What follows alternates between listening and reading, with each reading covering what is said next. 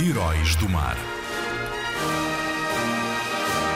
Nuno Gonçalves foi um pintor régio, pintor do rei, autor dos painéis de São Vicente. Nestes painéis estão representados os diferentes grupos da sociedade portuguesa de meados do século XV, incluindo pescadores e membros da família real.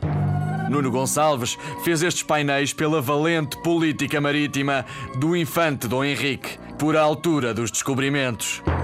Mais um gigantesco herói dos mares português que deixa obra que fica para a história. A tua pátria agradece o teu serviço. Bravo!